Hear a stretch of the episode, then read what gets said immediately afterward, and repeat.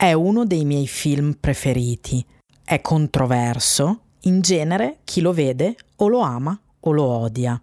Nei gruppi di cinefili online è facile trovare ogni giorno qualche discussione in cui i suoi hater litigano con i fan. La sua immagine conclusiva è talmente iconica che probabilmente la riconoscete anche se non avete visto il film. Ormai lo avrete già capito. Sto parlando di Midsommar del regista americano Ari Aster. Prima di avventurarmi in un'analisi del film, vorrei però fare il punto sulla definizione di elevated horror che spesso gli viene affibbiata. La prima parte della puntata sarà senza spoiler fino all'avviso che vi segnalerà da dove iniziano le rivelazioni sugli snodi più importanti della trama. Io sono Sara Mazzoni e questo è Attraverso lo schermo, il podcast che vi racconta come sono costruite le storie audiovisive di film e serie tv. Che vi piaccia o meno il cinema del terrore, avrete senza dubbio sentito parlare di Midsommar. Uscito nel 2019, da anni ormai è considerato uno dei film più rappresentativi della casa di produzione e distribuzione A24, la stessa di Everything Everywhere All at Once. Come accennavo nella puntata del podcast numero 32, la A24 è famosa per uno stile particolare. I suoi film sono strani e taglienti, a volte sono eccentrici fino a sconfinare nel pretenzioso. Sul piano del cinema di genere, la A24 è in cima alla lista di chi ha promosso quel peculiare filone definito da molti, non senza fastidio, elevated horror. Si tratta cioè di un cinema dell'orrore contraddistinto da un linguaggio art house, considerato per l'appunto elevato, autoriale, da festival, per distinguerlo da un cinema di genere presumibilmente più spiccio e commerciale, ovvero per le masse. Il fastidio legato all'etichetta di elevated horror nasce dal fatto che, a ben vedere, non è davvero sempre possibile e nemmeno salutare fare una distinzione tra alto e basso, specie quando si tratta di questo tipo di cinema. Nel caso dell'elevated horror ci si potrebbe chiedere se la popolarità di questa etichetta abbia generato una produzione di film che si sforzano di rientrarvi in maniera meccanica. Ci si può cioè chiedere se a volte abbiamo a che fare con un cinema stereotipato che ripete in modo superficiale una formula fatta di temi impegnati ed estetica esasperante fine a se stessa. Si tratterebbe quindi del tentativo di distillare una stranezza improvetta che suggerisca appunto un tono autoriale che quindi eleva il film anche se è cinema del terrore. Secondo me però bisognerebbe valutare i film uno per volta senza accomunarli tra loro in modo troppo approssimativo. L'accusa che più ricorre verso le opere tacciate di appartenere all'elevated horror è di essere snob e quindi di non avere contatto con le radici del genere. È un classico dibattito polarizzante, cioè perdente nel momento in cui viene formulato secondo contrapposizioni così nette. Condivido che non abbia molto senso separare l'horror in alto e basso. Allo stesso modo, non ritengo corretta la gerarchia dei generi che vuole fantasy, horror e fantascienza, ma anche thriller, giallo e romance, più in basso rispetto al dramma d'autore o, nel caso dei libri, della famigerata literary fiction. Le accuse di snobismo verso l'elevated horror sono la reazione naturale a una mentalità discriminatoria verso i generi. Il problema da cui origina questa discriminazione è il ragionamento per gerarchie che fa ricadere le varie espressioni del fantastico in quella che viene considerata produzione di evasione e quindi non degna di alcuna considerazione intellettuale.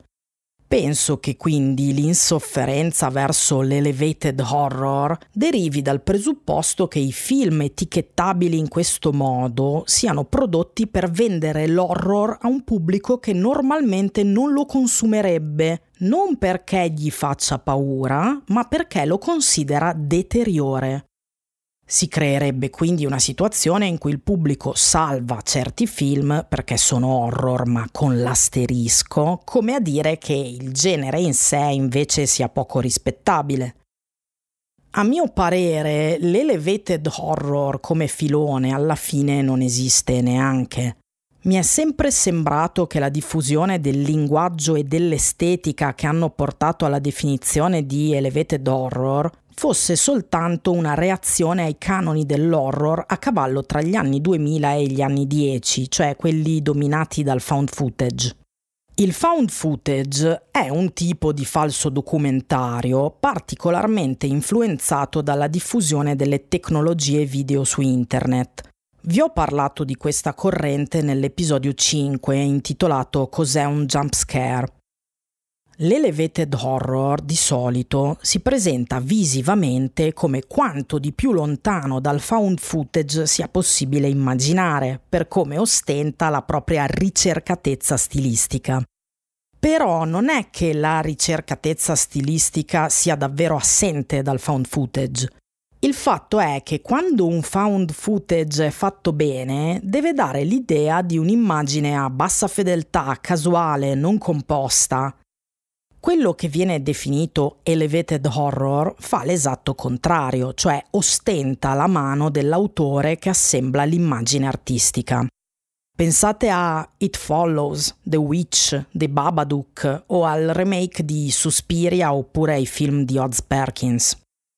Midsommar ricade senza dubbio in questo tipo di estetica ma nel 2019, sotto questo punto di vista, sfondava porte ormai spalancate, tant'è che anche il film precedente del suo regista, Hereditary del 2018, aveva le stesse caratteristiche visive e infatti veniva spesso tacciato di pretenziosità, pur avendo la sua dose di jump scare realizzati con competenza e sensibilità ai canoni del genere. Io però adesso supererei questo specifico tipo di polemica. Voglio dire, Midsommar è un film visivamente potentissimo, realizzato con eleganza, cura ed equilibrio. È una caratteristica che riguarda più o meno tutto il cinema ben riuscito. La differenza è che in alcuni casi ce ne accorgiamo consciamente mentre osserviamo un'inquadratura. Però non è che nel cinema, che so, di Giorgio Romero o di Dario Argento mancasse davvero questo aspetto. Ma andiamo avanti perché non abbiamo nemmeno toccato la punta dell'iceberg delle ragioni per cui Midsommar viene considerato controverso. Di che cosa parla Midsommar? La storia in sé è molto semplice, si può riassumere in poche parole. Un gruppo di universitari e ricercatori americani viene invitato da un collega a visitare la sua comunità rurale in Svezia durante i tradizionali festeggiamenti per l'arrivo dell'estate. Una volta giunti nel villaggio, però, le cose assumono una piega sinistra. Questa è la prima risposta che si può dare a chi chiedesse la sinossi del film. Però, se vogliamo discutere di cosa parli davvero Midsommar, le risposte possono cambiare. Ci sono due assi portanti nel film e nessuno dei due riguarda la sua dimensione più convenzionalmente horror. I due perni attorno a cui si sviluppa tutto il discorso sono il trauma, dalla sua nascita fino all'inizio della guarigione, e la fine di una relazione sentimentale. Volendo unire questi due assi, si può dire che il film parli di come una persona soffra vivendo una condizione di isolamento dentro un contesto sociale che non preveda la condivisione del suo dolore. Prima di approfondire tutto questo discorso, vorrei però esaminare Midsommar anche dal punto di vista puramente horror e dei generi. Midsommar è un dramma del terrore che usa un template folk horror per infilarci dentro un break-up movie. Ok, adesso vi spiego cosa significa quello che ho detto. Il primo evidentissimo elemento che caratterizza Midsommar fin dal titolo e dal poster è la sua natura di folk horror, fortemente influenzato dal film inglese The Wicker Man, diretto da Robin Hardy nel 1973. Il folk horror è un sottogenere prevalentemente originario dell'Inghilterra degli anni 70 che ha avuto un revival consistente nel corso dell'ultimo decennio. La sua ultima definizione, più estesa rispetto ai canoni britannici, è quella fornita nel bellissimo documentario di Kirla Janis intitolato Woodlands Dark and Days Bewitched a History of Folk Horror. Se volete approfondire il discorso, vi rimando a quel documentario e se non avete capito come si scrivono il nome e il titolo, li trovate nella descrizione dell'episodio del podcast. Per farla breve, vi descrivo il folk horror come il template che citavo prima parlando della struttura del nostro Midsommar di Ari Aster. Il paradigma vuole che in questo tipo di folk horror, quello fatto come The Wicker Man, si abbiano alcuni elementi ricorrenti. Di solito ci sono uno o più personaggi forestieri che arrivano in una comunità isolata come quella di un villaggio rurale o di un'isola. Lì trovano un gruppo di persone con una cultura e delle tradizioni evidentemente diverse dalle loro i valori morali di queste comunità ristrette sembrano essersi distorti come conseguenza del loro isolamento. Questo setting di solito è una buona premessa per mettere in scena situazioni in cui una piccola popolazione sia per esempio stata in grado di mantenere viva una tradizione pagana rispetto a un contesto cristiano. Nel folk horror i risvolti religiosi spesso si traducono in rituali legati ai cicli di fertilità della terra. Trattandosi di horror, le implicazioni di questi riti e religioni sono piuttosto pericolose. Se mi seguite con attenzione avete riconosciuto lo stesso template narrativo di Midnight Mass, la serie di Mike Flanagan di cui vi parlavo nella puntata 21 di questo podcast, che è a sua volta fortemente influenzata dal folk horror, anche se con un'importante differenza sul tema della religiosità, più legato a un discorso su morte e resurrezione per ragioni che si chiariscono se guardate la serie. La storia horror di Midsommar riprende la struttura del folk horror.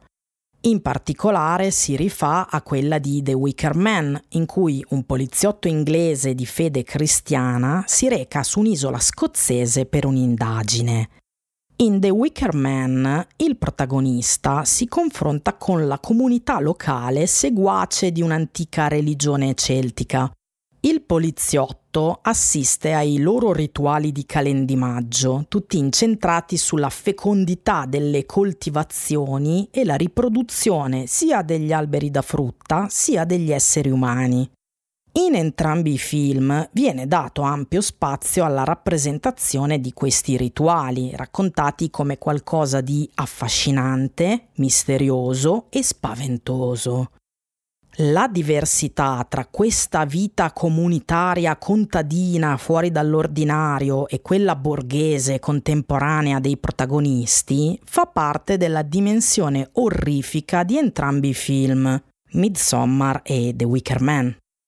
In tutti e due i casi, però, la posizione che il film assume rimane almeno parzialmente ambigua nel giudizio sulla cultura delle popolazioni descritte.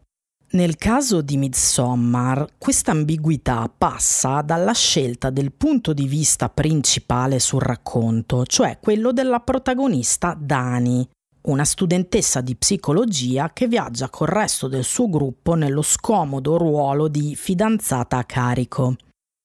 La storia di Midsommar è quella di Dani, dei suoi traumi e della difficoltosa fine della sua relazione di codipendenza col partner Christian. Fate caso al nome. Questa è davvero la vicenda primaria di Midsommar. È il break-up movie, cioè la storia di persone che si lasciano, che viene infilata dentro al template del folk horror. In un certo senso, l'uso del punto di vista in Midsommar si può paragonare a quello di un film degli anni 2000 che ha lanciato il regista inglese Edgar Wright. Mi riferisco a Shaun of the Dead, tradotto in italiano con l'infelice titolo L'alba dei morti dementi. Shaun of the Dead è una commedia horror che racconta l'inizio di un'apocalisse zombie dal punto di vista del protagonista Sean. Il fatto però è che Sean è perso nei fatti suoi, ha altro per la testa, per cui per tutta la durata del primo atto del film non si rende conto di cosa stia succedendo davanti ai suoi occhi. Noi spettatori conosciamo benissimo i vari cliché che ci vengono presentati e ci fa ridere il modo in cui Sean li ignori completamente perché è troppo preso dai suoi problemi sentimentali. Shaun of the Dead è una commedia e quindi è quella la chiave con cui tratta l'incrocio tra i patemi personali e gli eventi straordinari dell'horror. Il tono di Midsommar è decisamente più drammatico, nonostante ci sia un'ironia caustica che permea molte delle situazioni. Il tratto comune si trova in come viene utilizzato il dramma individuale. Se volessimo fare una parodia comica di Midsommar, penso che somiglierebbe molto a Shaun of the Dead. Però Midsommar non è una parodia e nemmeno una commedia. Vediamo allora come funziona come break-up movie. Da qui in avanti, per parlarvi del film, dovrò discutere anche alcuni dettagli della sua trama, per cui questa è l'allerta spoiler. Midsommar è un film intensamente drammatico che racconta la sofferenza che la protagonista Dani attraversa a causa di una tragedia che colpisce la sua famiglia. I primissimi minuti del film chiariscono subito la pesantezza del tono generale. L'incidente scatenante di Midsommar, infatti, non riguarda la sua trama folk horror in Svezia, ma è invece un fatto orripilante che si abbatte sulla protagonista negli Stati Uniti. Le prime inquadrature mostrano Dani alle prese con una crisi familiare impossibile da gestire ha una sorella malata di mente che le ha inviato per l'ennesima volta un messaggio preoccupante. Questo specifico messaggio è più sinistro del solito. Dice Non ce la faccio più, è tutto nero, mamma e papà verranno con me, addio. Dani non riesce a mettersi in contatto né con lei né con i genitori con cui la sorella vive. Telefona al fidanzato Christian, il film lo caratterizza in modo apertamente odioso prima ancora che appaia sullo schermo. Dice a Dani di essere con gli amici a bere e fumare, in sottofondo si sente la voce di uno di questi che sembra prenderla in giro per avere telefonato. Anche il comportamento di Dani è caratterizzato in modo strano. Finge una normalità che non le appartiene in quel momento e chiede a Christian se è disponibile più tardi. Apprendiamo a questo punto che Christian sa già del messaggio della sorella e che non prende la faccenda molto sul serio, benché Dani appaia in condizioni pietose. L'interpretazione dell'attrice inglese Florence Pugh è perfetta nel consegnare al pubblico una Dani sottoposta a uno stress atroce e continuamente respinta dalla persona a cui si rivolge per chiedere aiuto. Il suo viso, icona del film, esprime tutto il dolore del personaggio in una smorfia deformata. È il famoso broncio di Dani, con la bocca completamente rivolta verso il basso. Ari Aster non è solo il regista, ma anche lo sceneggiatore di tutti i suoi film. Nell'apertura di Midsommar, in pochi minuti, ha già delineato i problemi principali nel funzionamento di codipendenza della relazione al centro della storia. Da qui in avanti può farla esplodere in un caleidoscopio di tragicità. Christian sta pensando di lasciare Dani da tempo, ma non ne ha il coraggio perché ha paura di pentirsene. Dani lo ha intuito e si addossa la colpa temendo di essere abbandonata. Mentre Christian è ancora al bar con gli amici a discutere della sua indecisione, Dani viene a sapere che la sorella ha assassinato i genitori e si è suicidata. Aster gira la scena del ritrovamento dei cadaveri con un incedere lento e sadico, rivelando poco alla volta immagini a via via sempre più crude. Mentre il dolore della protagonista erompe davanti all'impotenza del fidanzato Christian, anche noi, come spettatori, siamo traumatizzati a dovere. È un'introduzione potentissima e carica di orrore, quella dei primi nove minuti di Midsommar. Ci proietta subito al cuore di una storia in cui il vero focus sarà sulla disconnessione tra Dani e le persone che ha intorno. Come ha detto lo stesso Ari Aster in un'intervista, la famiglia surrogata di Dani, cioè Christian e il gruppo di amici, non l'aiuta in nessuna maniera. Per questo Dani finirà per rimpiazzarli con una famiglia nuova, quella trovata nel luogo esotico in cui il gruppo si dirige quando inizia il secondo atto del film. Il gruppo di Dani viene invitato in Svezia da uno degli amici, Pelle, l'unico che sembra interessato a Dani. Gli americani vengono quindi introdotti alla comunità degli Horga, che vivono isolati nelle campagne e che stanno per celebrare i festeggiamenti del solstizio d'estate. Gli Horga però hanno delle tradizioni piuttosto violente, inconcepibili per chi non faccia parte della loro comunità. La prima parte del film serve soprattutto a delineare come Dani sia sola nel suo dolore, che risulta incomunicabile. Esso è un tabù sia per lei sia per chi ha intorno.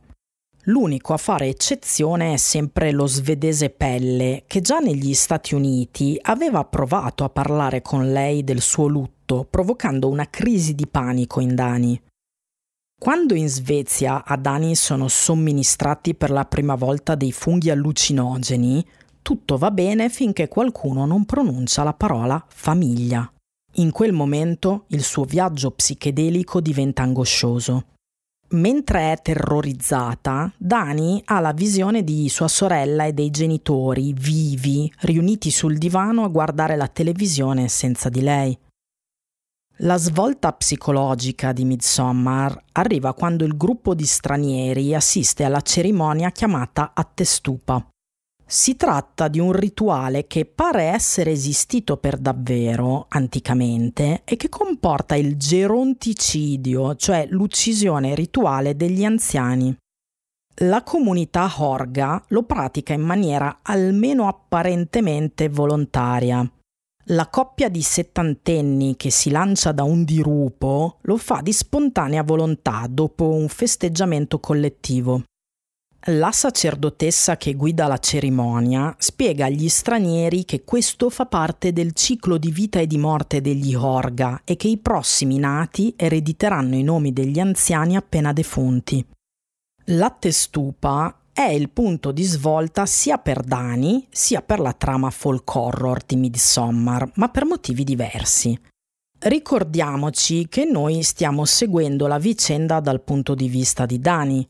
Quello che conta in quell'ottica è che assistendo alla morte di questa coppia di anziani, Dani rivive la perdita dei suoi genitori. Questo libera le forze inconsce che regolano il suo trauma. Quella notte Dani sogna di essere abbandonata dal suo gruppo di amici e nello stesso sogno vede le immagini degli anziani morti accostate a quelle dei suoi genitori. Alla fine sogna i cadaveri della sua famiglia uccisa, stesi sopra le rocce su cui si sono schiantati gli anziani Horga. Dani sperimenta la morte della sua famiglia come un abbandono, Lei è l'unico membro di quel nucleo a essere stato escluso. È come se la sua famiglia esistesse in un altrove insondabile a cui lei non ha accesso. Allo stesso tempo è esclusa dal contatto umano con le persone che ha intorno, che non sono culturalmente attrezzate per aiutarla, né hanno l'empatia per provarci. Quello che voglio dire è che la prima metà di Midsommar chiarisce come nel mondo in cui abita Dani non ci sia alcuno spazio psicologico comunitario per la condivisione del dolore e il supporto al lutto. Non c'è spazio nemmeno per la morte, che è vissuta come qualcosa di scioccante, irricevibile, impossibile da discutere e da accettare. Ovviamente gli Horga non hanno alcuna superiorità morale, sono una setta dedita a numerose pratiche violente, non dimentichiamocelo. Ma ciò non di meno, nel modo in cui Aster realizza la scena del latte stupa, salta all'occhio la reazione dei personaggi ospiti di fronte a qualcosa che gli Horga raccontano come naturale e gioioso. Anche questo fa parte della focalizzazione sull'esperienza del trauma di Dani, che è il nostro filo conduttore. A mio parere, il fatto che durante il rituale degli Horga soltanto gli stranieri si sconvolgano vedendo gli anziani precipitare non è da riferirsi solo al risvolto horror di Midsommar, fa parte anche della sua riflessione antropologica. Per quanto riguarda invece la dimensione puramente folk horror di Midsommar, è evidente che questo rituale chiarisce una volta per tutte come le tradizioni degli Horga siano pericolose e contemplino sacrifici umani. Alza quindi la posta in gioco sul fronte del terrore perché crea un clima di minaccia concreta verso i nostri personaggi. Aster sceglie di mostrare i dettagli più gore della morte degli anziani, come aveva fatto anche con la sorella di Dani, girando la manopola dell'horror in una direzione che oltrepassa il limite del dramma e del thriller psicologico. Nella seconda metà del film assistiamo a nuovi rituali che portano al climax finale, in cui Christian viene sacrificato assieme a tutti gli altri stranieri, a eccezione di Dani il punto di vista di lei non viene mai abbandonato, per cui quello che potrebbe diventare uno slasher in mezzo ai fiori rimane un'altra cosa molto più strana. Tornando alla modalità Shaun of the Dead, dal latte stupa in avanti le cose si fanno sempre più pericolose, ma il focus rimane sul percorso interiore di Dani attraverso il suo dolore. Nel corso del tempo, nonostante le circostanze quantomeno bizzarre, questo si trasforma in un percorso di guarigione. Col venire meno dei vari personaggi, soltanto Dani e Christian sopravvivono fino all'incoronazione della May Queen, che viene selezionata con una frenetica gara di ballo in cui Dani sperimenta un'integrazione con gli Horga che funziona come l'esatto opposto di ciò che la protagonista viveva con gli amici americani. In America, Dani è isolata, dipendente da Christian, ignorata o disprezzata dal gruppo dei maschi che però sono l'unica presenza costante nella sua vita sociale. Durante le danze attorno all'albero di maggio, invece, Dani è parte attiva di un gruppo di sue pari, giovani donne danzanti che l'accolgono senza mettere in discussione la sua presenza. Dani vince la gara e viene incoronata regina di maggio.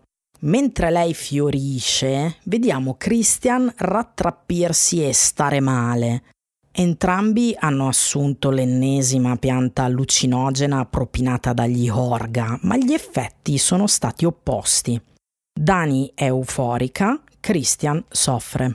Durante queste sequenze, il punto di vista di Dani allucinata si focalizza su come Christian appaia sempre disconnesso ed estraneo rispetto al gruppo, un ruolo che fino a quel momento aveva sempre avuto lei. Dani invece durante la cerimonia sperimenta qualcosa che per lei è nuovo, e cioè una totale comunione con le persone attorno a lei. Seduti a tavola, gli Horga aspettano che sia la regina a prendere in mano le posate per iniziare a mangiare.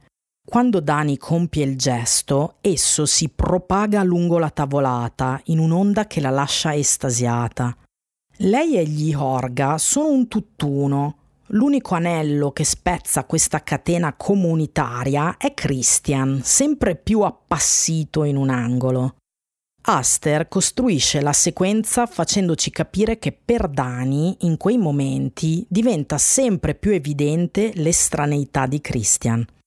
Sta iniziando a espellerlo o a espellere se stessa dalla relazione. È quell'atto che sembrava impossibile all'inizio del film, questa espulsione si concretizza nella scelta finale di sacrificarlo durante il culmine dei rituali Horga per il loro dio del sole. Qui ci troviamo davanti all'immagine più iconica di Midsommar, e cioè Dani ricoperta di fiori, prima col suo caratteristico broncio di dolore e infine con un sorriso folle mentre vede Christian bruciare. In questo finale si completa l'arco del break-up movie.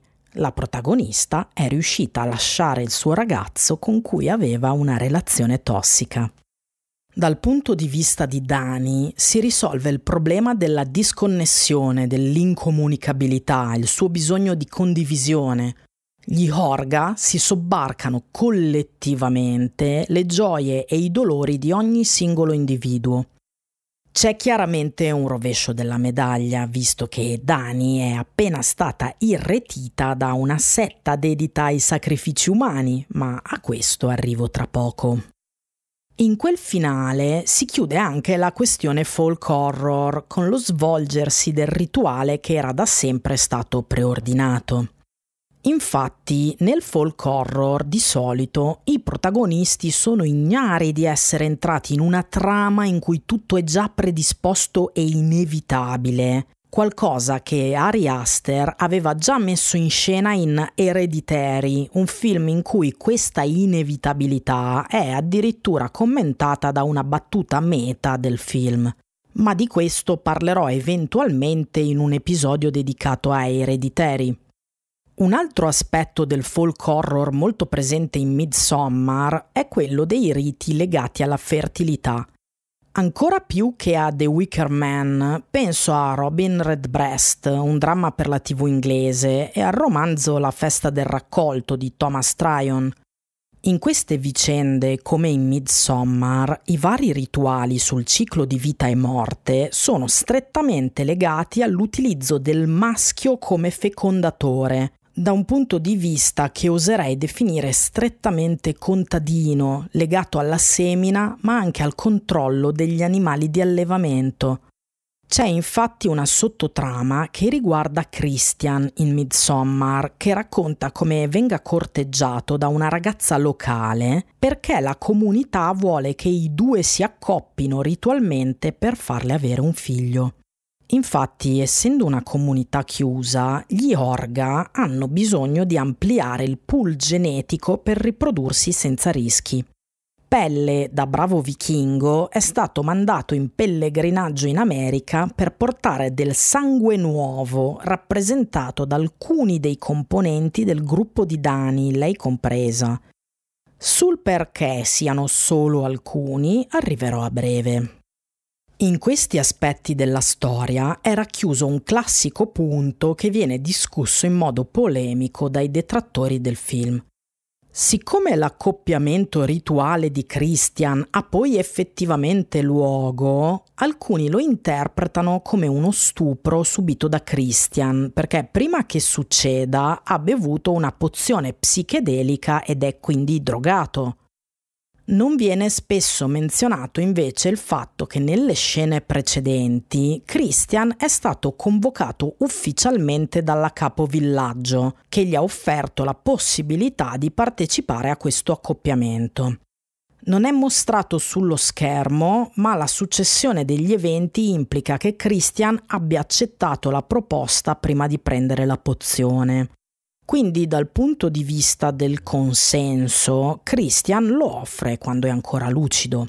Se ci sia o meno una violenza su Christian, secondo me resta un margine di ambiguità che dipende anche dalla particolarità della situazione descritta, trattandosi di un rituale.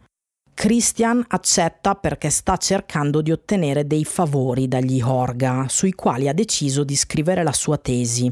Non è spaventato e non pensa di essere in pericolo. Sembra anche interessato alla ragazza che gli si offre, ma questo punto non viene mai del tutto chiarito.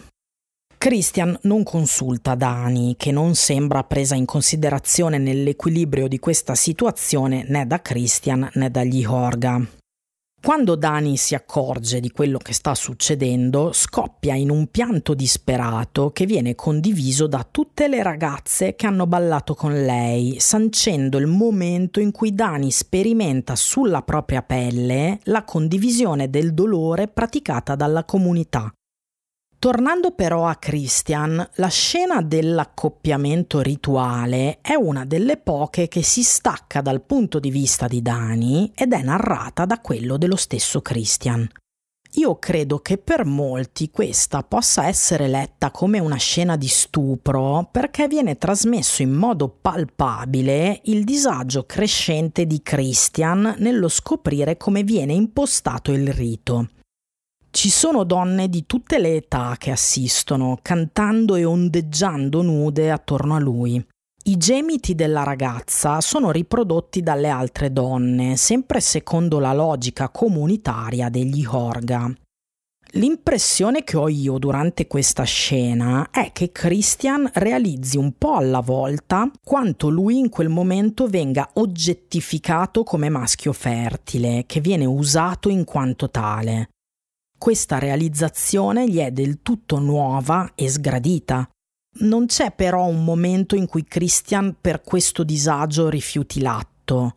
Si può sostenere che sia per lo stato di alterazione e infatti rimane un margine di ambiguità sul suo consenso.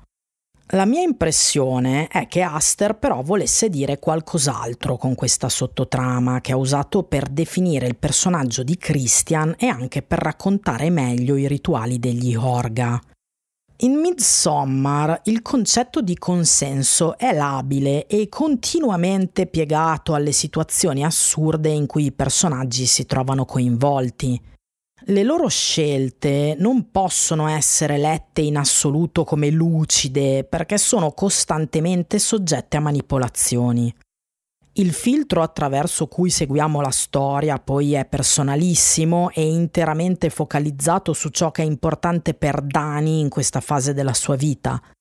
Mi sembra infatti un film piuttosto realistico nel rappresentare il modo in cui la realtà viene filtrata nell'esperienza soggettiva. La conclusione dell'arco di Dani è al tempo stesso emancipatoria e il suo opposto. Sì, Dani si libera alla maniera dell'horror da ciò che la faceva soffrire, ma è stata manipolata da una setta che in una certa misura si è approfittata delle sue vulnerabilità per convincerla a unirsi a loro. Veniamo quindi agli Horga e alla loro caratterizzazione in Midsommar. Percependoli attraverso lo sguardo di Dani, risultano paradossalmente meno antagonisti rispetto al fidanzato Christian. E questo credo sia il punto che innesca le reazioni di sdegno più viscerali nei confronti del film. Al di là del modo con cui Dani recepisce gli Horga, però c'è anche dell'altro non viene mai detto esplicitamente, ma è fatto intuire in mille modi diversi. Gli Horga sono suprematisti bianchi. Questa non è solo interpretazione, è stato proprio confermato anche da Ari Aster. Il nuovo sangue che deve rinnovare il pool genetico della comunità è selezionato per essere rigorosamente bianco.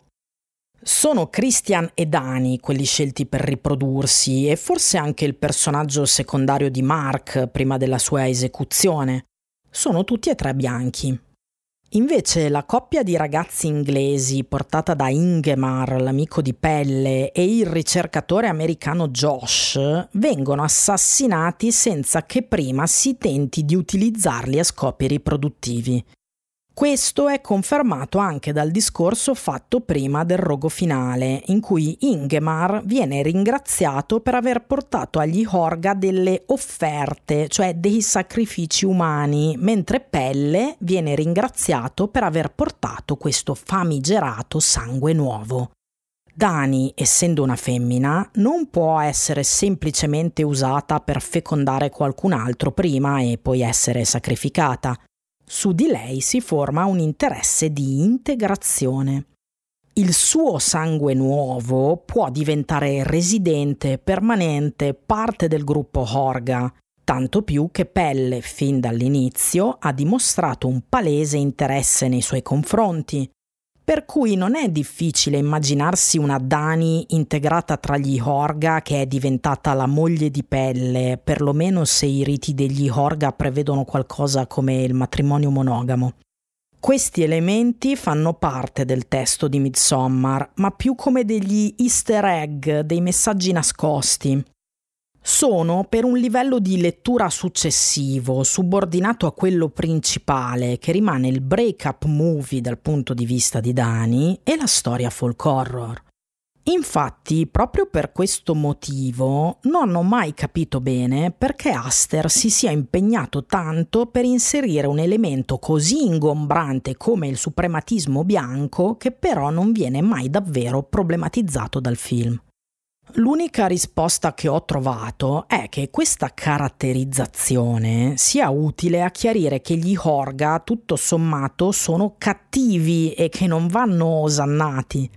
Ma forse si tratta davvero solo di una caratterizzazione che Aster trovava appropriata al mondo di questi personaggi, per cui ha sganciato una discreta bomba sulla trama senza però poi occuparsene ulteriormente. Aster ha commentato questo argomento in un'intervista che vi linko. Ha detto di aver usato il villaggio degli Horga come una metafora della codipendenza, ma che al cuore della faccenda si trova quanto possa essere pericoloso il tribalismo.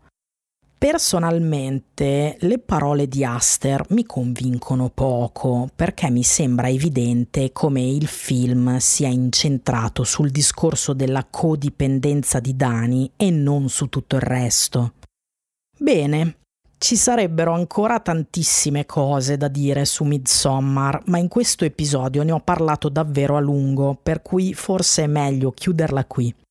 Se vi interessa che produca qualche altro episodio sui film di Ari Aster, mi potete scrivere su Instagram. Vi ringrazio per avermi seguito fino in fondo.